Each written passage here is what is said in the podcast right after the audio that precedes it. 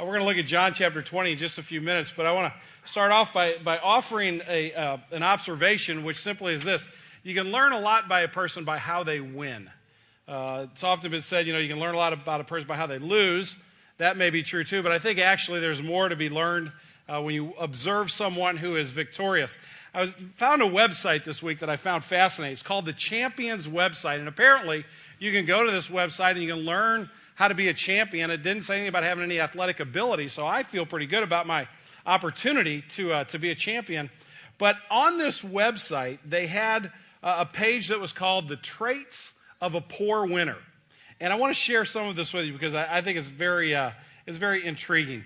Uh, the author writes this A poor winner is a person who will win a competition or will make a good play in a game and then ridicule or taunt the opponents. Now, that caught my attention right off the bat because he seems to be saying that that's a negative thing. And I never quite understood that to be negative. Um, but so I read on because I wanted to learn more. Sometimes this person will strut around and gloat at how much better he is than the other person.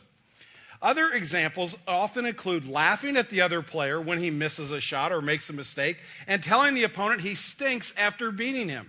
You may see this type of action in many professional sports. Wow, that's a, there's a revelation right there that I had never considered before. Sometimes the taunting is done during a game to try and get an opponent completely to lose control of his plane while behind in the game. After the victory, taunting and ridiculing the opponent is done simply to rub salt in the wound as well as verify the winner's superiority. And now here's a very interesting sentence. Men are usually guilty at being poor winners more often than women. I don't know if that's true in your household or not. My wife is about as competitive as me, and we're probably both really bad winners. Last night she beat me in gin rummy and did a little dance around our dining room table. Consequences of being a poor winner. One result of being a poor winner is that other people will not want to play with you, nor will they like you. They may, this may be a factor, this may not be a factor of professional or organized sports, but when it can be upsetting, but it can be upsetting in casual competition with friends, friends or acquaintances. On the other hand, if you have character in your victories, others will want to play with you again and see if they can challenge you. Although the superior player who is a poor winner may still beat opponents that will play with him, in general, others will not care to associate with such a person whom they consider, and I quote, a jerk. you can tell a lot about a person by the way they win. This morning is the, is to the day, it's the morning where we celebrate the victory of Jesus. Uh, if you haven't been around a church very much, or you're not uh, very familiar with Christianity or, or being a disciple of Jesus, this is our big day. This is the day where we are validated in our faith because Christ defeated death and hell for us. It's the day where we celebrate his, his final victory over our sin. You see, when Jesus went to the cross, he claimed to go to his death as the Savior of mankind. He claimed that that experience allowed people like you and me to find forgiveness for our sins in the presence of a holy and a righteous God. It's where we can enter into a relationship with God that will last for all of eternity, that isn't just for this life, but is for the life to come. It's what allows us to say death is not the end of the story. And so today we are dancing in victory. But what is intriguing to me, and a question that I want to explore with you this morning, is how did Jesus respond to his victory?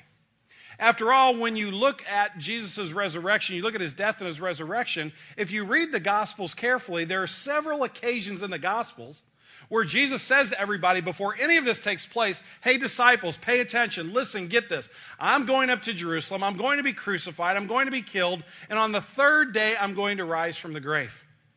His disciples never got that. The people around him, the men and the women that followed him, never picked up on that before his death. And so here's Jesus in victory, now going to re engage as the King of Kings and the Lord of Lords with those who didn't believe, with those who doubted. What is his response going to be to those who didn't believe, to those who were, who were slow to understand? Uh, what is this heart of a king that we can look at this morning? What can we see into the character of Jesus. And I want to suggest to you this morning that this is a vitally important question for us. We're not talking about a game of pickup basketball. We're not talking about uh, a high school athletic event. We're not even talking about the Super Bowl or the World Series. We're talking about eternity. We're talking about life and death. And so, Jesus, as the king victorious, needs to be understood because he could either be vindictive or he could be gracious. He could either be vengeful or he could be compassionate. And how Jesus reacts in victory has a great importance to you and to me this morning. So, with that in mind, we're going to look at John chapter 20. I'm going to read verses 11 through 18. Let me set this up for you because where we pick it up is kind of halfway through the story. Mary Magdalene, who's one of the, one of the followers of Jesus, she would consider herself a, a disciple of Jesus, uh, has gone to the grave. Uh, she's gone there uh, under the auspices of wanting to make sure that the body has been entombed correctly, uh, and she's in great sorrow and a great pain and a great suffering. She gets to the tomb only to discover that the body is gone. She runs back and tells the disciples, and John and Peter jump up and they run to the tomb. And they also make the discovery that Jesus' body isn't there. And then they go back home, and Mary is left at the tomb with great question marks in her mind, and great sorrow, and great pain, and great suffering. And that's where we pick up uh, this account in the life of our Lord Jesus. John chapter 20, verses 11 through 18. Hear the word of God. But Mary stood weeping outside the tomb. And as she wept, she stooped to look into the tomb, and she saw two angels in white sitting where the body of Jesus had lain, one at the head and the other at the feet. They said to her, Woman, why are you weeping? She said to them, They have taken away my Lord, and I do not know where they have laid him. Having said this, she turned around and saw Jesus standing, but she did not know that it was Jesus. Jesus said to her, Woman, why are you weeping? Whom are you seeking? Supposing him to be the gardener, she said to him, Sir, if you have carried him away, tell me where you have laid him, and I will take him away. Jesus said to her, Mary. She turned and said to him in Aramaic, Rabboni, which, in, which means teacher. And Jesus said to her, Do not cling to me, for I have not yet ascended to the Father, but go to my brothers and say to them, I am ascending to my Father and to your Father, to my God and to your God. Mary Magdalene went and announced to the disciples, I have seen the Lord, and that he had said these things to her. This is the reading of God's holy and perfect word. To him alone be glory. Let's pray.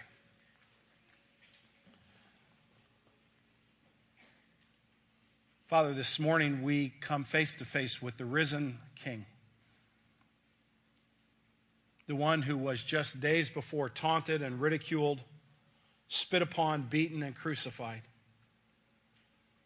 all for our sake, now stands victorious over his enemies over sin, over death, and over eternal hell. So, fathers, we delve into the heart of King Jesus as we study the word which you have provided for your people. We pray, Holy Spirit, that you would give us insight and understanding.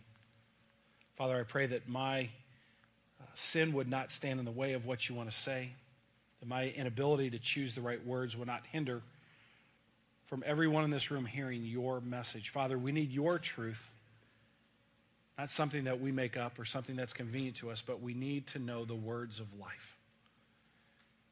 And only you hold those words. So, Father, whether we're here this morning as a disciple or as a skeptic, we all have the same thing in common, and that is to know Jesus. So, Father, I pray that you would do that work that only you can do through your word and your spirit. I pray in Jesus' name. Amen. There are really only two characters in, in, this particular event in the life of Jesus. The, the angels are almost, uh, they're not even really co stars. They, they, they kind of just make a quick appearance and they're gone.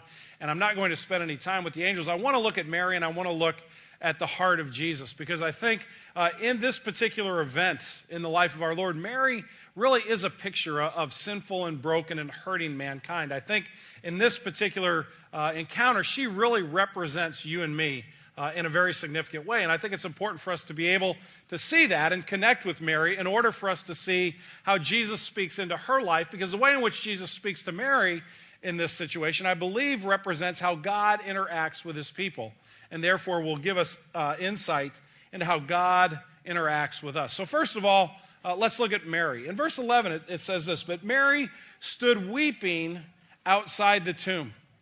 Here we meet uh, one of Jesus' followers, somebody who loved him dearly uh, who had given a good portion of the last three years of our life to, to following him, to knowing him, to, to being in a, in a discipleship type relationship with him. And yet she doesn't yet understand the fullness of what he promised. And she simply sees that one of her, her best friends and her mentor and her Lord is now departed. She is experiencing the pain, the full grief of loss the full grief of death. When it says there that she stood weeping outside the tomb, it doesn't mean that she was a little misty eyed.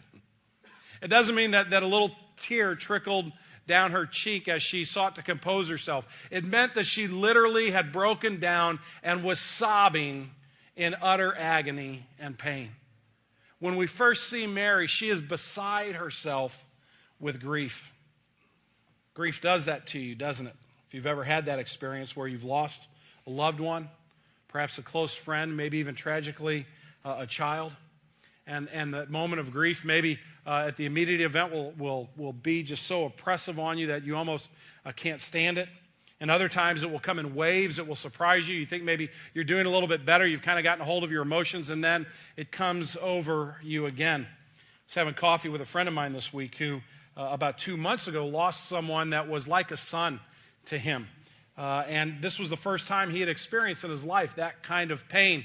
And he was surprised that it was two months later, and he kept saying, I think I ought to be past this. I think I ought to be doing a little bit better, but it just hurts so bad. And I tried to reassure him that what he was going through was very common and that for, for maybe even months and years to come, that kind of grief uh, may just weigh him down to the point where there are times where he just breaks down because that's how painful grief can be. But Mary is not just suffering from grief, she's also struggling with her faith. Look at verses 12 and 13. She saw two angels in white sitting where the body of Jesus had lain, one at the head and one at the feet. They said to her, Woman, why are you weeping? And she said to them, They have taken away my Lord, and I do not know where they have laid him. Now, call me kind of silly, but I think if you encounter a couple of angels, that, that ought to grab your attention. That ought to be something where you go, wow, there's something special going on here. There, there's something significant happening right now, and I need to be aware of this because you don't see angels every day. It seems to me that maybe in this moment, Mary could have said, you know what, there are angels here, and that reminds me of something Jesus said about a resurrection, and maybe there's hope. But Mary is so lost in her grief. She's so emotionally broken that, that her faith has ebbed to a low point where she's standing in the presence of heavenly angels and she doesn't even recognize what's going on around her. She has forgotten the promise of Jesus because the pain of separation and loss has caused her to be blind to what's actually happening. But doesn't that describe the pain in this world? Any of you that have gone through this kind of experience know about that which I speak you cannot be comforted.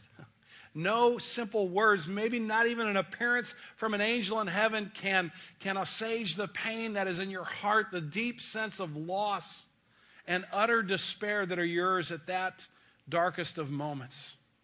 And so Mary is weeping because her faith is at a very low point. She doesn't even recognize angels. But then, even beyond that, her senses are so completely dulled by sorrow that she doesn't even recognize the Lord Jesus himself. Look at verses 14 and 15. Having said this, she turned around and saw Jesus standing, but she did not know that it was Jesus. I find that very interesting that, that Mary is standing in the presence of Jesus, one that she had followed for so long. And, and there are theologians that debate this and say, well, his, his resurrected body was such that, that she wouldn't necessarily have recognized him. And I simply don't buy that. I believe that Jesus, even in his resurrected state, was recognizable, but I think this speaks to the humanity of Mary.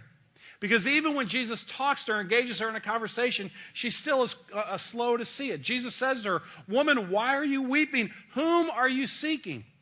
Supposing him to be the gardener, she said to him, Sir, if you have carried him away, tell me where you have laid him, that I will take him away. Mary's in a bad spot, both emotionally and spiritually. She's overwhelmed with heartache to the point that she can't recognize the redemption that's happening right before her eyes. And I don't say that to be harsh on Mary because I think, again, Mary is a wonderful representative, even in a very sad way, in the condition of broken and hurting mankind. A lot of you know that C.S. Lewis is, is a favorite author of mine, uh, and he wrote a book called The Problem of Pain. And I don't necessarily recommend this book to you unless you're, you're pretty stout of heart. Uh, but he wrote it uh, in the aftermath of losing his wife, and he wrestles with the question of human pain. Uh, and if you, if you like to think through things in a, in a pretty significant way, then, then you may want to pick this book up. But it, it is a challenge. I find it incredibly challenging. But, but there are places where I see uh, Lewis grasp the human condition uh, like no one else. And I want to just read for you a brief paragraph as he talks about this question of pain. He says, When I think of pain, of anxiety that gnaws like fire, and loneliness that spreads out like a desert, and the heartbreaking routine of monotonous misery, or again of dull aches that blacken our whole landscape, or sudden nauseating pain that knocks a man's heart out at one blow, or pain that, pains that seem already intolerable and then are suddenly increased of infuriating, scorpion stinging pains that startle into maniacal movement a man who seemed half dead with his previous tortures. It quite consumes my spirit. If I knew any way of escape, I would crawl through sewers to find it. Friends, that's a very real pain, and that's a very real human condition. And there are many in this room that understand Mary's pain and Mary's struggle. But Mary's only one character in the story grief filled, weeping, doubting, uh, senses dulled Mary comes into contact with the risen King, with the glorious Jesus, with the one who is now victorious. And I want us to turn our attention just a bit to ask the question how is Jesus in victory. And the first thing I want us to do uh, is look at verse 15 and see that Jesus understands Mary's pain.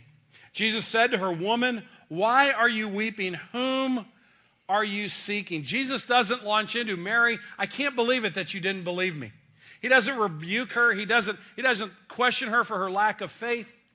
He doesn't chide her for not recognizing his, his truth for what it was and understanding that he was going to rise victorious.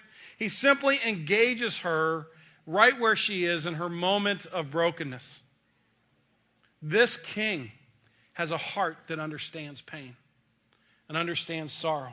In fact, if you go back and you read the prophet Isaiah as he pointed towards the coming of Jesus, as he pointed towards the Messiah, he identified him as a man of sorrows, one who is acquainted with grief. You see, sometimes I think in my pain or in my sin and my struggle that God can't relate to me, and there could be nothing further from the truth. God understands my pain better than I understand it myself. And God knew what Mary was going through. And so Jesus simply inquires of her without condemnation. What a great question. Woman, who are you seeking? Woman, why are you weeping? If you're brokenhearted and, and people around you maybe don't know that, isn't it comforting when someone comes up and says, Why? Why are you weeping? You know who says this most? If you stop and think about it in our culture, who says this most? A mom or a dad when the child runs in from outside, right? The little one who's five or six years old, and they're just bawling their eyes out. What's the first thing mom and dad do when they pick them up and hold them? Son, daughter, why are you crying? What's wrong? What's implied in that question? How can I help you? How can I care for you?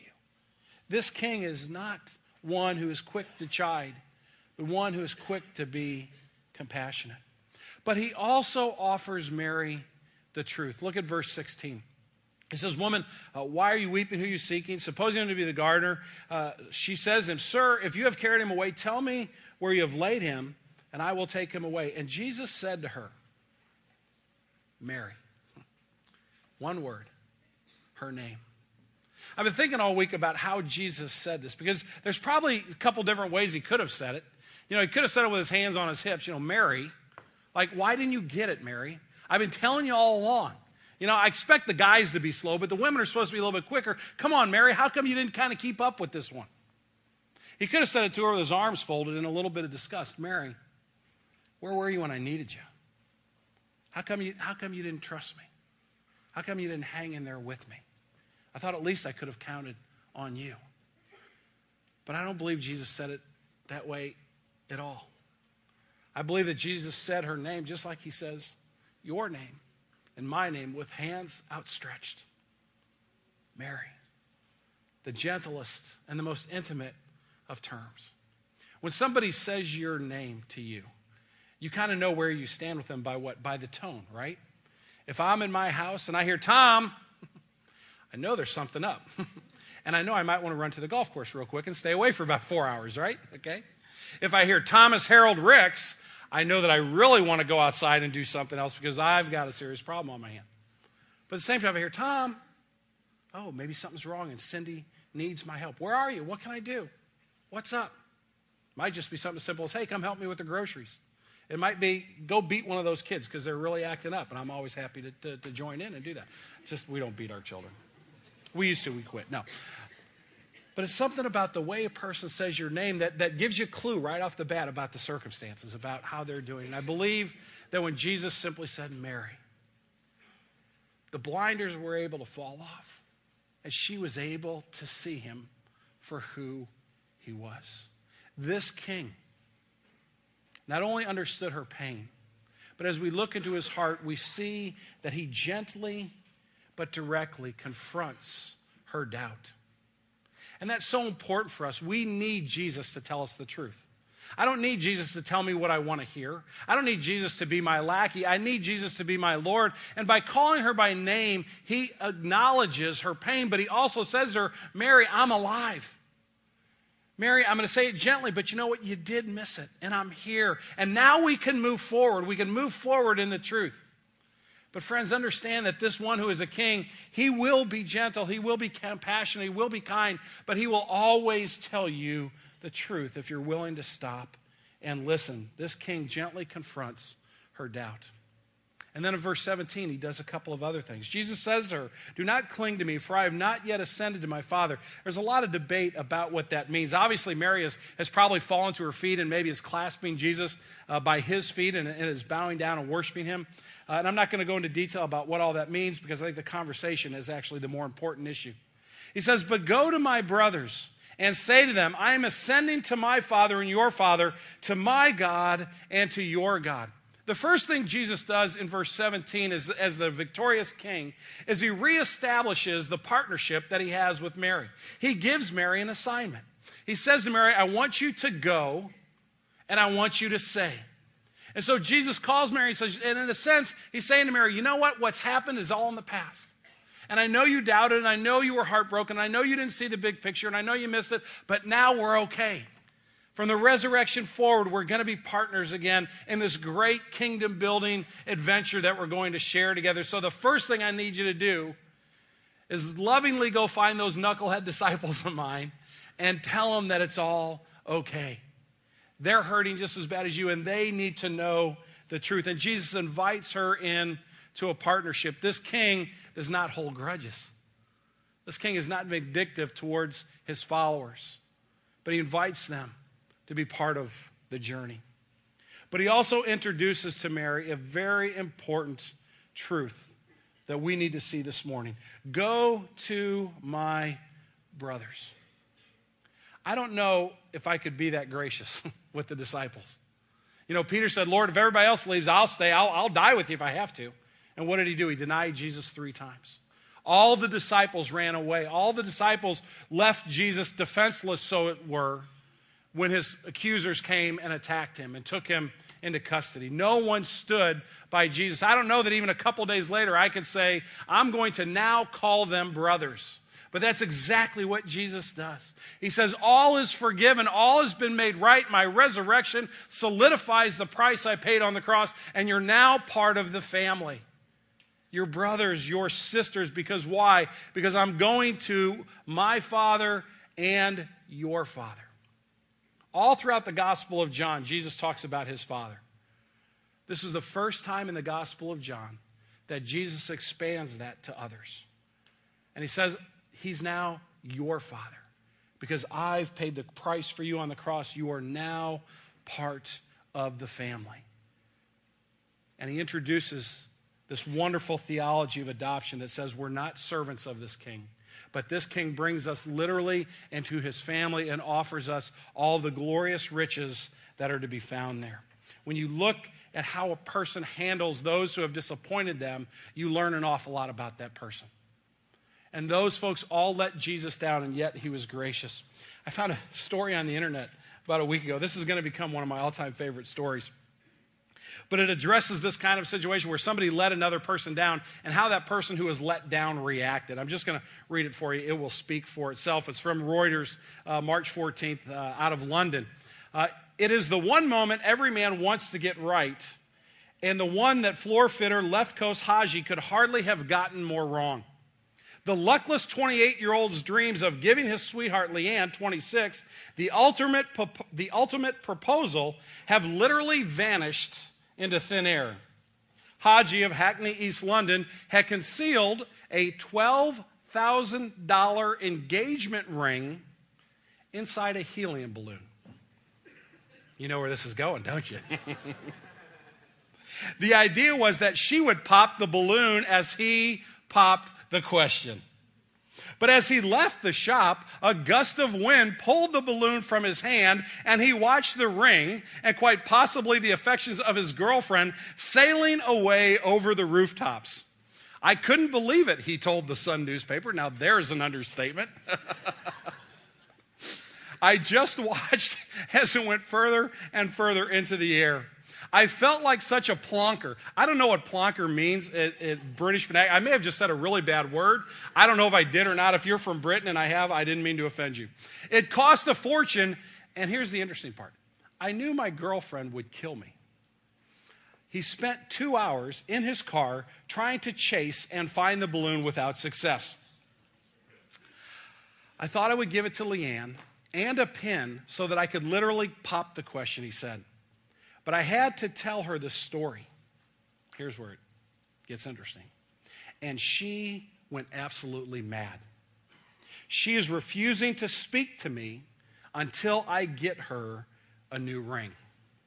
He is hoping the ring will turn up. It would be amazing if someone found it, which doesn't say much about his ability to understand whether he's loved or not by another person or just in it for the ring. But as I as I read that story, I thought, well, how about how about that?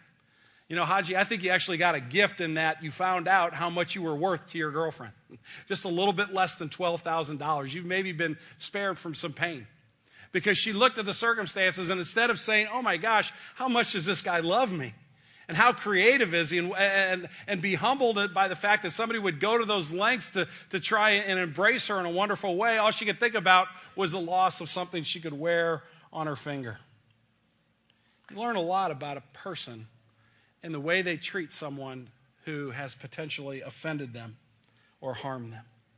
And King Jesus came to save.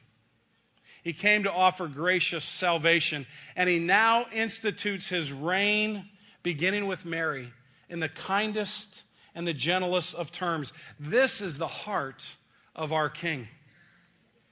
As you come to him this morning, as you interact with this king, I think there are a couple of important things that you need to know and that I need to know. And first of all, I want to talk to those of us who, who claim to be disciples of Jesus. And I think for us, I want to remind you, and it's a reminder because you've heard this before, you've heard it from this stage before, and you've read it in the scriptures, and you've heard it, uh, you've learned it for yourself. But you, we need to be reminded that our Lord calls us brother. He calls us sister. He, he understands our frailty. He has been part of humanity. He knows what it's like to struggle. He knows what it's like to be attacked by temptation. He knows what it's like to be brokenhearted over death and sin. But his love for us is unconditional and his care for us is eternal. And we should press on with the assurance of knowing that we belong to such a king as this. Charles Spurgeon told a story back in the uh, 1900s, or in the, the 19th century, the 1800s, about a man who had dual citizenship in the United States and in Great Britain. And he was arrested in Spain and tried for a, for a capital offense crime, which he did not commit. He was innocent. And he called upon the embassies to come to his aid, and they came and pleaded with the Spanish magistrates and said, This man's innocent. You don't have the proof, and, and we want you to, to let him go. And the Spanish uh, authorities said, No, we're going to put him to death. So the day of his execution arrived, and both the uh, American ambassador and the great British, uh, the, the British ambassador showed up. They were allowed to go into his jail cell to see him one last time. The executioner stood there along with the, the group of, uh, of uh, policemen that were going to lead him uh, to his execution. And they opened up their coats, and the uh, ambassador from Great Britain took out the Union Jack and he draped it over this man's shoulders. And the ambassador from the United States opened up his coat and he took out the stars and stripes and he laid it over this man's shoulders. And then they turned and they looked at the man who was in charge of the prison. They said, Understand this. If you kill him, you declare war on our countries. Friends, that's a, that's a poor picture of how much Jesus identifies with his disciples. You are wearing the righteous robes of Jesus. Disappointment, anger, bitterness does not enter into that equation. Your Savior loves you. He gave Himself for you. Your King died so that you could have life. And we need to remember that we're called brother, we're called sister. But I think also, as disciples, we need to remember that we are called to represent Him well. We are called to ha- make an impact on the world around us in a way that when people see us, they see that same graciousness. When, when we call people's names, they hear the same tone that Jesus used with Mary. And I think sometimes we're woefully inadequate for that task because we live for ourselves instead of for our King. My, uh, I got a group of guys I have a Bible study with on Wednesday morning, and uh, for the first part of the, the year, I put them through this really painful four or five weeks where we studied the theology of grace. And I gave them a whole bunch of boring uh, seminary articles to read, and, and we really dug in deep to understand the theology of grace. Because once we got done with that, the next question was how does grace impact your life? If you really do understand grace, if you really do get what God has given you, then how does it, how does it come out of your pores? How is it part of how you live? And we've talked about everything across the board, and just about every different example we've brought up, we found a way that we failed. we found a way that we've fallen short. Friends, the world needs to not only see Jesus on the pages of Scripture, but they need to see him in your life and in my life. The heart of King Jesus needs to be my heart, and it needs to be your heart as disciples. How are we doing at representing Him? But before we close, I would be remiss if I didn't address those of you this morning that may consider yourself skeptical or may consider yourselves unbelievers. You need to understand that this King Jesus is patient beyond all that we could ever imagine, but his patience has a purpose. I want to read for you just a couple of verses out of 2 Peter 3. I'm not going to put them on the screen, but just listen to this. Peter is talking to folks about the second coming of Jesus. And he says this But do not overlook this one fact, beloved, that with the Lord one day is as a thousand years, and a thousand years is as one day. The Lord is not slow to fulfill his promise, that promise of, of returning. The Lord is not slow to fulfill his promise, as some count slowness, but is patient toward you, not wishing that any should perish, but that all should reach repentance but the day of the Lord will come. Jesus is not patient with you for no reason. His patience is in order that you might experience forgiveness of sins, that you might repent of your rebellion, that you might turn from following your own path and attach yourself to Him and become His disciple. His patience is so that you can recognize your sin and say, I'm lost, but I'm saved because of what Jesus has done. He stood in my place, and I accept that for myself. God's patience has a purpose. Have you come to repentance? Today, you're standing next to the empty tomb of Jesus. You're standing there alongside Mary, just as millions and millions, probably billions of people are all over the world today as they come into rooms like this and participate in what we call a worship service. Don't leave here without coming to grips that this king's heart is for you, but it's for you to put your faith in him. Will you pray with me?